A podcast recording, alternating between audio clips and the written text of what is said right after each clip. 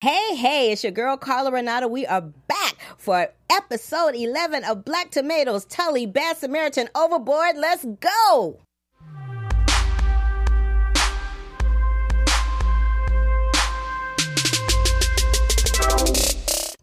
What's up, y'all? We are black.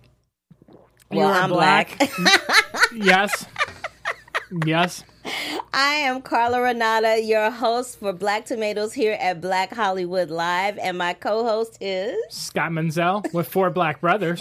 There you go. he's an honorary black person, so there's that. Yep. So um, we're gonna get right into it, but before we do, let's just acknowledge that Avengers: Infinity War has hit the one billion mark worldwide. Yeah, that's pretty insane. Yes, that's kind of amazing. That's kind of amazing. So just had to give them their props and say, "What's up, Avengers: Infinity War?" And now we're gonna talk about a little film called Tully. I have been waiting for this because you like left us. I, no one else cares, I'm sure, but it, it was like two or three weeks ago we brought this movie up, and then you were like, "Oh, I went to the press day," and you were like, Dia- uh, "Diablo Cody wasn't there." Why was Diablo Cody Yes. not there? So Diablo Cody was not at the pre- at the mommy press day or press junket for um, Tully because she was the writer of a pilot on ABC called Most Likely To. So she was doing double duty that week, and she's the showrunner for Most Likely To, which is um, on the bubble to see whether or not it's going to get picked up by ABC, and it stars my good girlfriend Yvette Nicole Brown. Shout out to Yvette. There you go. So that's why Diablo Cody. That was a not double hush day. hush then, huh? yes. So that's why Diablo Cody was not there, but everyone else was. Charlize was there, Rob was there, everybody was there. And it was a really cool press junket because the night that we screened the film, you I, t- I think I told you this before. So I hang with the mommy bloggers. Yes. That's my crew. Those are my peeps. That's my tribe. So I hang with the mommy bloggers and they invited the mommy bloggers to a mom's night out before the Tully film, which was brilliant considering the fact that this film is about motherhood and the struggles and the pains and the joys that go along with it. So it was so great to see all these moms. Some of them, you know, looked like they had just come home and changed the shirt with throw up, and some of them were dressed to the nines like they were going to a movie premiere and they were so excited and there was lots of alcohol and they were oh. drinking and it was fabulous. And the theater was full there wasn't an empty seat in the house and then charlize theron came in and surprised us and talked to us ahead of time before the film. So that was kind of amazing. And then we saw the film. Now i'm not a mother. Right? i have no children but i am someone's daughter. So there's that. So i i'm kind of in relation by the fact that i am someone's daughter. But the thing that was um amazing to me about tully is that motherhood after you have the baby there's a whole gamut of emotions that go along with that that most people just are not aware of and don't know about and they they judge moms because of that. And i think that's kind of wrong. And it's it's so amazing that diablo cody kind of got us where juno left off it's like where Juno left off and, and Tully picks up, right? So in Juno, the little girl was pregnant, but she hadn't had the baby yet. Now she's had the baby. Now she's had two babies, and now she's gonna have a third, and all of the stuff that comes with that. And that postpartum depression thing is real. It's real. I feel so bad for mommies. Like it's bad enough that your body gets stretched out of shape you go through mood swings, you have cravings, you eat things that you wouldn't normally eat, and then you have the baby, and then you go through postpartum depression. And a lot of men can't understand that, which was really interesting because in the film, her husband. her husband in the film had no empathy. That bad Yeah. boy would be in the bed at night playing video games with headsets on. I'm like, yo, you not gonna help her? Like, what's going on? So basically, the premise of the film is this woman is having her third child. She's a little overwhelmed with the two that she has. One of them is a little special. I would say that he was I would say that he was autistic, but we had a conversation about this Friday night where someone um one of our critics from LA Online Film Critics Society said that they that I forget the terminology that she used, but it's something other It's than um, autistic. it's they're on the spectrum, and it, there's a level. There's different levels to that. Yeah. So he he she seems to um, believe that he's on the spectrum of not being completely autistic but close enough to it that it was a problem for her.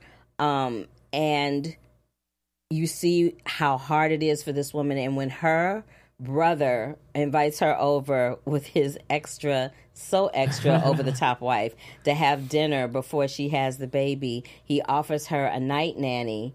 And she thinks it's just one of those pretentious you know why am i doing this kind of things? And that's when the the shenanigans begin. So let's uh let's take a little look see at the trailer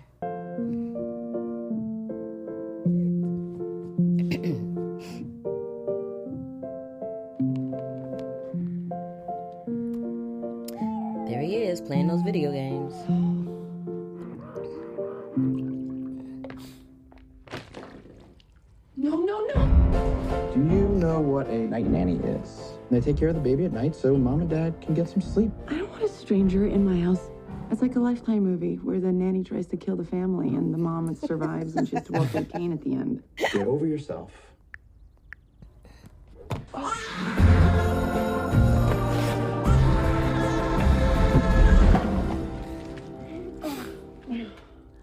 Mom, what's wrong with your body? Hello. I'm Tully. I'm here to take care of you. I'm just not used to people doing things for me. I hold a baby all day, and then nighttime rolls around, and I'm supposed to just switch gears like, hello, all sexy now. You're empty. Yeah. So this this movie No, you're empty on for me, I, I I saw this as a special surprise screening at Sundance, Oh, and I'm a big fan of Jason Reitman, and I'm a big fan of Diablo Cody.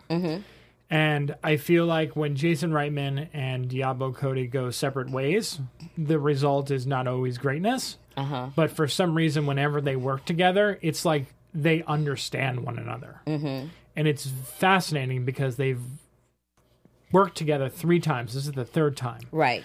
And they had Juno, Young Adult, and now this one. And it just, they balance off one another so perfectly as a writing and directing duo. Mm-hmm. Like, there's a male aspect of this movie that you know it's interesting that you came off and you're like he's just sitting in in the bed and not doing it yeah. and it's funny because they show him throughout the movie kind of like doing stuff with the kids. He's the guy who's going off to work doing the work.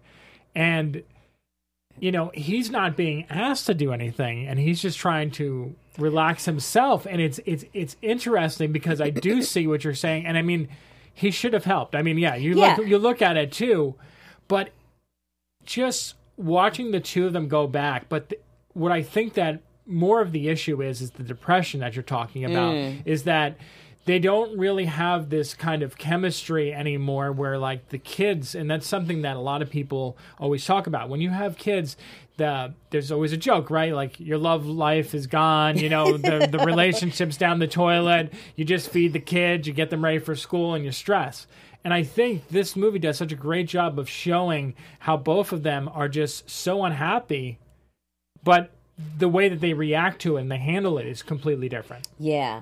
Uh, back speak back to the the husband. Yeah. It wasn't so much that I didn't think he was doing anything. I just felt like and I've seen this happen. I have a lot of friends that have children Yes.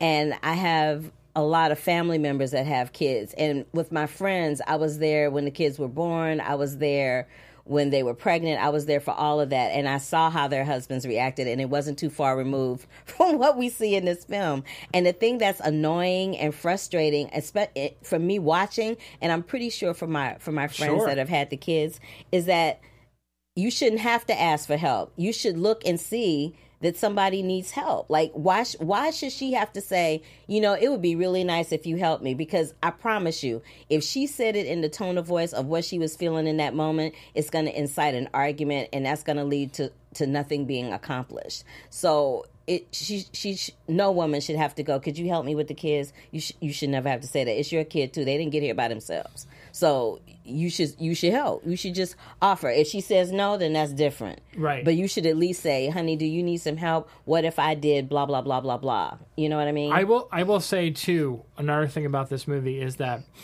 their relationship throughout the movie, it, it's it's constantly changing, and the reason why it's changing is that they're. I don't want to use the word settle, but I can't think of the word that I'm looking for right now.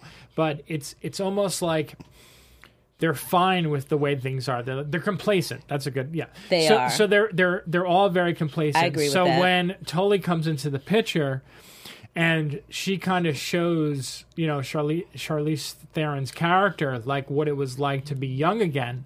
You know she they open up they have conversations about sex they have conversation about like how things used to be. Oh this is where what my life was like.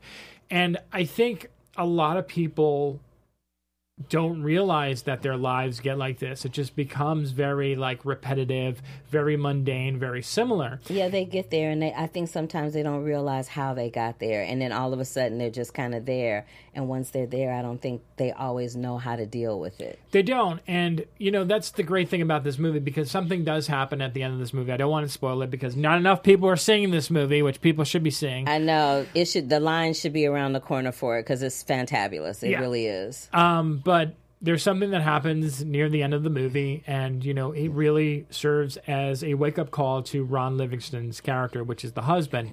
And, I mean, at that point, like I mean, that that's such an emotional payoff, you know. Like he he kind of realizes like that he was distracted. He's trying to focus on bringing home the bacon, you know, the money, but he's ignoring what was right in front of his face. Exactly. And I, I really appreciate it because I felt like it was very well rounded. Mm-hmm. And most, mo- and this is another thing about Diablo Cody and Jason Reitman, is that a lot of directors or storytellers would try to kind of do both. And why I felt this movie was so effective was that they focused on Charlize Theron's character. And it mm. was like we didn't know that much about the husband. You know, we just kind of thought like he's working, but he's kind of lazy. We don't really know what to make Yeah, of him. exactly. But then at the end, you're kind of like, oh, he's just he's a good guy. He just was complacent. He didn't, you know, he just did his whatever he did. I agree with that. Yeah, so absolutely. I really- absolutely agree with that, and I absolutely agree with not spoiling it for anybody because Yeah. it, it, peop- if we tell them, then it's like, why go Right, see it? right. So, because that kind of jacked me up, and it happens in the very, very end of the movie. You're just like, what? Did It- you did you feel that the movie? I, I I mean, there's so much so many layers to this movie. I mean, that you're dealing with depression, you're dealing with the effects of like kids on a relationship. You also deal with the social. I mean, I even felt like there was something about social classes. You know, like Oh, the, yeah, the the brother brother. versus them, and like Yeah. how they had different priorities. Even like the table where they were sitting, like the kids went over to eat, and they're like, "You have chicken nuggets," and then the nanny's like. You can't eat chicken nuggets. You know what's Oh in there." Oh my god, that Yeah. scene where she tells what she tells them what's in a chicken nugget. If I was a child, I would never even want to look at a chicken nugget ever again in my life. That was horrible what I she know, did. I know. It was just horrible. But I enjoyed Tully. I'm a big Diablo Cody fan. And a big Jason Reitman fan, and Mark Duplass was in it, and I'm a oh, I fan of him. him, So yeah. it was just a I was just fangirling out all over the place. So if you guys get an opportunity to go see Tully, it is in theaters now. It is produced by Bron Studios and Focus Features. So check that out and we'll give you our rates at the end of the show. Next up on the list is Overboard. Overboard. You saw it? No. Okay. Did you see it? Yes, I did. I know you did. Yep. So I'm going to talk about Overboard because I saw the old Overboard. This is Okay, reboot, okay, right? okay, yeah, yeah. Okay. So I was going to talk about the new one. I mean, oh, and you can talk about the new one. Okay. So the old Overboard with Kurt Russell and Goldie Hawn is one of my favorite movies ever. Okay. It's so hilarious, and it was directed by Gary Marshall, who's no longer with us. Love that movie. I love it for the simple. I think did they meet on that movie? I think so. I think actually, they met on. that. I think Goldie and Kurt met on that film, and they ended up. They didn't get married, but they have a um a long lasting relationship as a result of that. Yes. And I kind of love that. And you can kind of you can kind of see the moment where they where it flips in the movie where they fall for each other for real. It's so cute. I love it. But for those who have not seen the old version, it's about this carpenter whose wife has died and she has about um i mean and he has about three no four four to five boys. He got a lot of boys got a lot of kids. They're all boys though. And his wife dies and he's doing the best he can to keep afloat with his kids and um his job and his bringing the money in to make everything okay. He meets this woman who wants these what does she want? She wants shoe clo- she wants cedar not cedar. She wants some kind of closet put into the yacht for her shoes.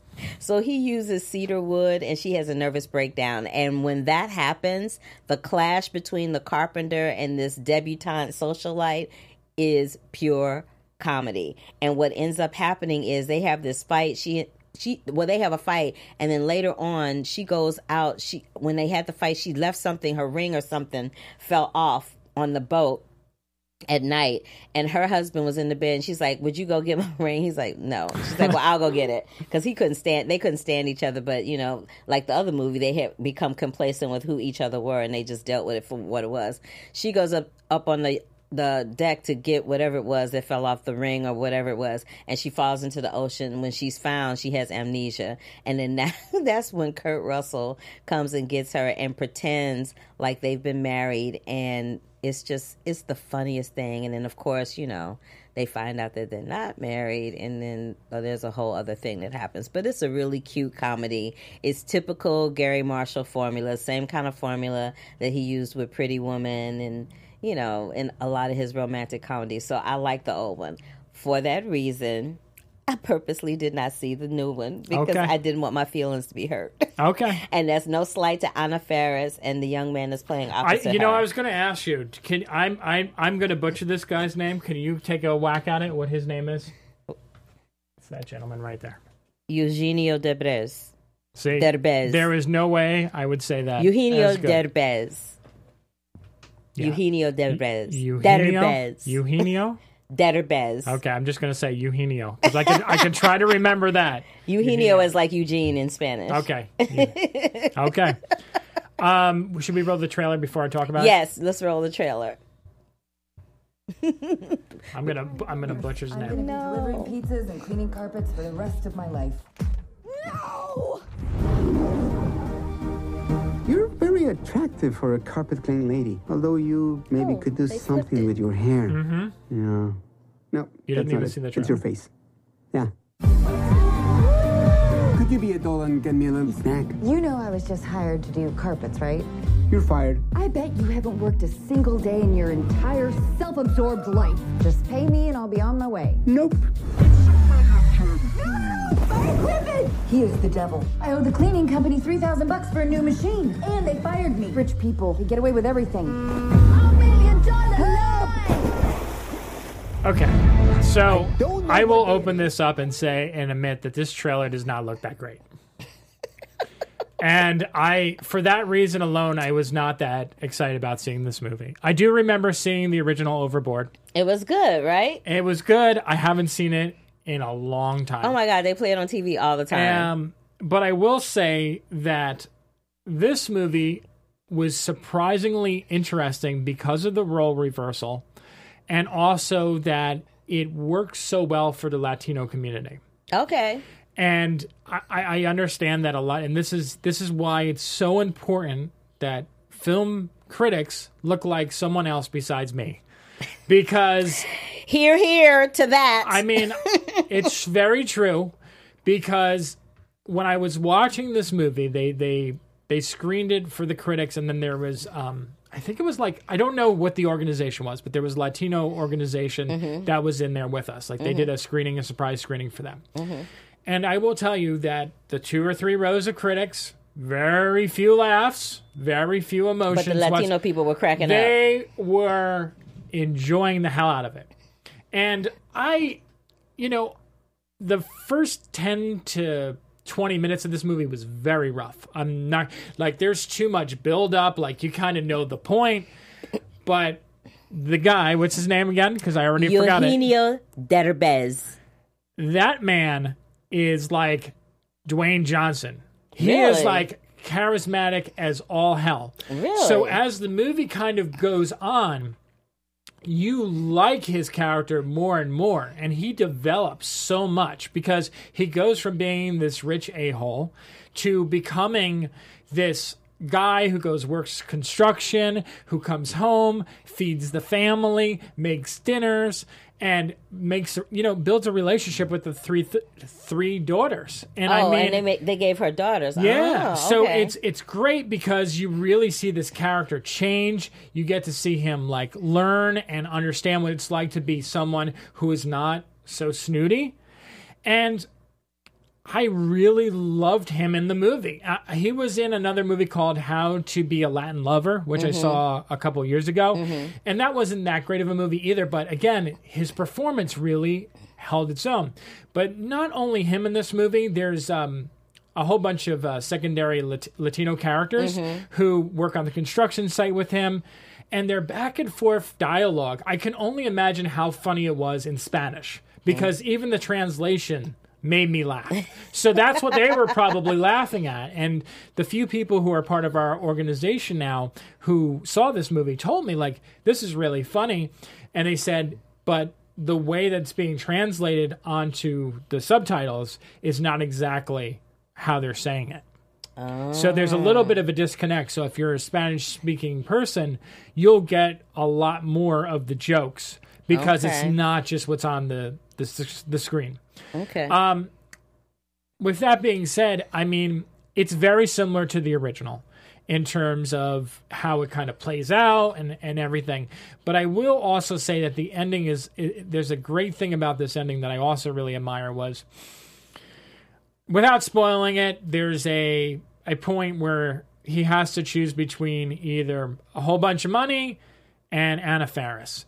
And unlike most movies, romantic comedies, where it would just always be for the girl, there was this shadow of a doubt that he had as a character. And he's like, How much money were you talking about? And it was just, I know it's cheesy, but it, it was refreshing to hear that because mm-hmm. normally in every one of these movies, it's always like, oh, the girl always wins. It's like, you're really going to turn down like $10 million to be with Anna Faris? Like, that element of the movie kind of elevated the movie for me mm-hmm. because I felt like it was very realistic. Mm-hmm. I mean, yes, we know how it plays out, mm-hmm. but it was just nice to see that in there.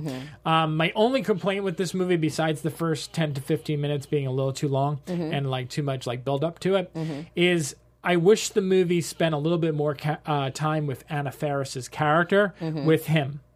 So throughout the movie, like I was telling you, he's he's working with the construction guys. So, so they, ha- don't have that many scenes of no, them together. No, That's they have this. They have this great rapport with the construction people. He even gets some great scenes with the daughters. And then Hmm. Anna Faris and him, like they have a couple moments, but it doesn't have enough so that you feel at the end you're like, yeah, I'm really rooting for you. You feel like you're rooting for them to stay together because of the kids and Mm-hmm. because of all the relationships that kind of came with it, more than because of her and him. Oh, So That's- that that's was the only weird thing about it. Oh, okay. But um, I, I know this movie's getting slammed at the box off, like not slammed at the box office, doing very well at the box office. Actually, Mm-hmm. this is actually the biggest, um, the biggest film that the studio. It's a Lionsgate film, but it's also Right. tied with a La- Latino company, Right. And it's the biggest opening they ever had. oh, that's great. So I think it's it's great that it's making money. The right people are going to see this movie, and I think it's a it's a great step forward for them. I really I really do, and I'm I'm glad that for once I can be a person who is a white guy and I can tell you to go see a Latino inspired movie, and I think it's good because I, I feel like most of the people will not say this. Yeah. So- yeah, like I didn't. And um just because I worked with Homegirl at um when I was shooting Living Biblically, mom shot right next door to Yes, us. yes, yes, So yes. her name is pronounced Anna. Oh, Anna, Sorry, Anna. Anna. So I just wanted to let Sure, you know. Sure, Anna Because I know Faris, she might be listening. I'm like, she's like, why are you it? I'm like, yeah, no, we Anna, sorry, Anna sorry, Faris. Anna but um, but um, I was really hoping this would be a big hit for her because she was married to Chris Pratt and he's having all this, you know, Oh, success yeah. with the Avengers and Guardians and all that, and they're going through some tough times. So I was hoping that you know this would be a big hit for her just because she needs some good news right about now. So that was nice to hear that it's, that it's performing well at the box office. That's really cool. yeah. So I gave the old version, you gave the new version. We'll give you'll give your um, rating at the end of the show. Let's talk about Bad Samaritan. Now I heard this was a horror movie, so because it was a horror movie, you know I wasn't trying to see it. right, right, right. So look, Um, you want to see the trailer first before we talk, or you want to I talk don't. first? Sure. I mean, I could talk. I can talk about the movie first. Okay, a go little ahead. bit. Um, so this is a nice throwback to like a '90s cat and mouse type movie. Mm-hmm. Um, it's a suspense thriller. Um, I really admire the film for having a bunch of unlikable characters Mm-hmm. because in most cases when you make a thriller you want to root for someone and then you don't want to root for the other person so it's very obvious Right. so the movie sets sets the characters up very nicely because these guys work at a restaurant where they valet cars and then they take the cars and they wind up going to the people's houses and they break into their houses and they steal stuff. So they're not ethical people. So when the main character gets, you know, kind of faces that ethical dilemma when he goes to rob David Tennant's house, and he finds a girl that is held captured there, mm-hmm. he has this moral dilemma of his own as to what should he do, and the rest of the movie is all about a cat and mouse game between him and David Ken- Tennant's character. Oh. So I did not know what to expect from this movie.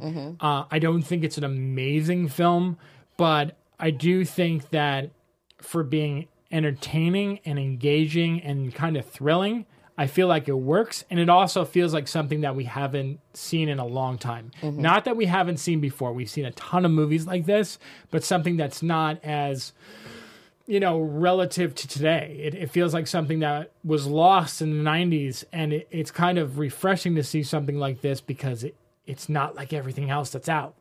Okay. So that's why I really liked it. And David Tennant is just. He's incredible. I mean, he's he's great on Doctor Who, uh, Doctor Who, Broadchurch, and now Jessica Jones. And You're a big fan movie. of his. Mm-hmm. Yeah, I'm, I, Ashley loves Doctor Who, so like I have to watch all these these shows with him. This is like the third time I've heard you mention Yeah, Doctor Who I, in the I last mean, three days. he's he's just very iconic, and he's such a well structured actor. I mean, kid kid also talked about this Mm-hmm. is is that this guy can go from playing like a quirky little character to playing a dead serious character Mm-hmm. to playing the bad guy to playing comedy. He could do it all. All so right, well, let's check out the trailer real quick. Happy birthday, Mother. Sean, is that Emerald? I got a good deal through a lady at work. Really? You still digital cameraman? You still use these? Absolutely. I love this one. Crazy to think what you could do if you did this for your full-time job. Just a poor Struggling. Artist.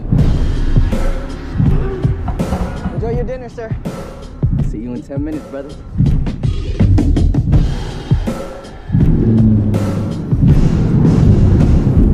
Welcome to Nino's. That's a beautiful car, sir. Yeah, don't touch it. Navigating home. He, tou- he touched it anyway. Oh, yeah. Yo, talk to me. Black card. Shut up, Doc, for real? Yeah, yeah, yeah. Everything cool on your end, yeah? They're just getting their salads now, man. Okay, don't show any more of this trailer. this trailer legit. Ju- I mean, I don't know If if, I I seen that trailer, I'd be like, mm. Well, not only that, it ruins the entire that. It ruins pretty the much entire movie? Su- uh, some summarizes the first twenty minutes of the movie. Mm. It's like, okay, I robbed from this, I robbed from that, I gave someone a ring, I'm gonna go steal this guy's car, like, and then I'm sure if we kept, it playing, it would have like said what else happened. So, wow. you're like you're flabbergasted right now. I, I, I mean, I don't understand why studios do that, and that, that maybe that's the reason why that movie didn't do that well at the because box office. show well you know a lot of times with trailers it's kind of hit or miss they either show the whole movie not the whole movie but they usually show like the really good the best parts of the movie in the trailer and then you go see the movie and you're like well damn Yeah. the best parts of the movie were in the trailer and you kind of look at the whole the movie as a whole and you're like mm, i could have just stayed at home and watched the trailer and been good yeah, I don't. I, I'm. I thought we would be past that at this point, where a trailer would ruin most of the movie, but I guess not. it kind of i think it depends on the film don't you Yeah, it, it also depends on how much money they have too to probably market it and edit the trailers together. That's together. true. That's true. Well, so those are our three films. We'll give our ratings at the end of the show. Um, we got two anniversaries coming up Yes. this week: X Men Two and the Iron Man. yes, I was about to say the original start of the Marvel Cinematic Universe, Iron Man. So Iron Man is celebrating 10th anniversary, and X Men 2 is celebrating their 15th anniversary. And then I would be remiss without mentioning Kevin Hart and his little extortion mishap this week. we we feel for my brother, and we hope that that kind of works out. But for those of you who have been under a rock, basically Kevin Hart's best friend. Um, I won't say his name because I don't know if that's a definitive thing or not that this person actually did it. But allegedly, his best friend threw him under the bus and was extorting money from him to um, not show a sex video from the week he was getting married. So there's that. So we hope that Kevin Hart is, you know, recovering well from that. It's always hard when, you know, a betrayal comes from someone that close. But him and this particular person were friends for over 15 years. So that's always a really hard pill to swallow. So there's that. And we have the Cannes Film Festival moved up by a week. Yes. So, so that starts on the 8th. Yeah. The 8th of May. People, everyone flew over there this weekend who was going. Yeah, and um, th- there's the biggest thing about uh, Cannes this year is that everybody's talking about the fact that Netflix obviously is absent this year. There's an absence of net Netflix presence. They also turned down a lot of studio films, which was Yes. also strange. The Yeah. Amazon studio film, which was by the director. Oh, I can't believe I'm blanking on the name of this, but it was by the director of uh, Call Me by Your Name. It was Oh, supposed to have oh, a movie there. It's a horror remake with Dakota Johnson. I Oh. can remember all this, but I can't remember the title of the film. Um, but that was booted off out of that festival. Um, I will say that I'm very impressed with the jury. Remember, it was either last year or the year before. Jessica Chastain went to Cannes, Yes. and she was on the jury, and she made this big epic speech about how, you know, female representation in films and the type of movies that they were showing, and how she was kind of shocked. And now, if you look at the board this year, there's a lot of people on there. Um, one But of my personal favorite, but one of my personal favorites was uh, Kristen Stewart is going to be on the voting Okay. voting board for that. well, thank goodness they've made some strides with the board because as far as women directors and accepting their Oh, films, they have yes. not. There were three last year. There's three this year. The three this year, and and that's a shame because Cannes Film Festival has been happening for 71 years. So in 71 years. you know, you only have three women that have films. So the first one, um, let's see, she is the Saint Jane Campion who um, won the Palme d'Or for the piano back in 1993. Okay, okay. So she has a film that's that's going to be shown. Um, there's a Lebanese actress turned director Nadine Labaki makes her third appearance at Cannes with. Ka- Capernaum. I, I'm so sorry if I butchered that name of your film. Um, and uh, Ava Husson in her sophomore effort, um, Girls in the Sun, is going to be there um, at Cannes. And then the um, the films that I think are highly anticipated to be seen are one of the films that we discussed the other night on the podcast, Under the Silver Lake with Andrew Garfield. Oh, I can't wait for that movie. Um, there's a film now. They, they were. It was confusing the way I read this. So apparently, this film with Michael B. Jordan, Fahrenheit 451, is going to be on Netflix, but they're showing it at Cannes as well, which is really interesting to me. Right, because then they say no. They said, yeah, they said. at- So, they must have wor- they must have worked something out and never made headlines. Yeah, because I, I saw a big old billboard saying Fahrenheit 451 Netflix. I was like, uh, uh, uh, Yeah, yeah. It said it was being at Cannes. And then uh, Spike Lee's Black Klansman, Right. um, which is really interesting because Spike Lee, um, his career was launched at Cannes with Do the Right Thing. So I think this is probably the first time he's been there in quite some time. So that, that'll be interesting, if nothing else. The LA Asian Pacific Film Festival opened this week, and um, that's always a really fun one. There was a film that opened there um, with John Cho. What was the name of that film? Searching. Searching. So that was the opening night film at the LA Asian Pacific It is Film Festival. amazing that movie. So if you guys are in Los Angeles, check that fest- film festival out. Um, go online, you know, put it in and check it out. Um, and so that's it. So let's talk about what our ratings are for Tully. If how many tomatoes would you give Tully? Out of what? Five, Five? Four. Four. I give it four and a half. Okay. what about Overboard? Three and a half. And what about Bad Samaritan? Three and a half. Okay, so Tully gets four, Yes. four and a half from us. So that's probably our highest rated of the day. Yes. And then uh, we have Bad Samaritan and Overboard, which both you gave I both would, of them I would, three. I would, I would tie it there because I mean, they work they're not amazing movies, but they work for different reasons. Okay. and they're entertaining enough. Okay. So All right. Um, but before we go, speaking of entertainment, I like that segue. We, if you want to have fun, learn, and grow, then I have the podcast for you to check out. It is Conversations with Maria Menounos podcast edition, hosted by our AfterBuzz founder, and it drops every Friday on iTunes. Conversations with Maria Menounos features celebrity and influencer interviews, along with secrets and tips on how to be better in all aspects of your life, from health and wellness to career, relationships, finances, and so much more. Let our Maria be the big sister you've always wanted. So go to iTunes, subscribe to Conversations with Maria Menounos for free. And when you get over there, tell her that Scott Menzel and Carla Renata from Black Tomatoes sent you there. Be sure to rate and comment when you do, and let it again, you know, let homegirl know that we sent you over there. Conversations with Maria Menounos podcast edition every Friday. It drops on iTunes. Check it out. I think that is going to do it for us with this edition of Black Tomatoes. So, what do you want to uh, sneak peek for next week? We I have think- Life of the Party. I think Life of the Party. Yep. Life of the Party is what we're going to sneak peek for next week. And no, you know, you're forgetting it. What? What? It's very important that you What? mention this What? on Black Tomatoes. What? Breaking in.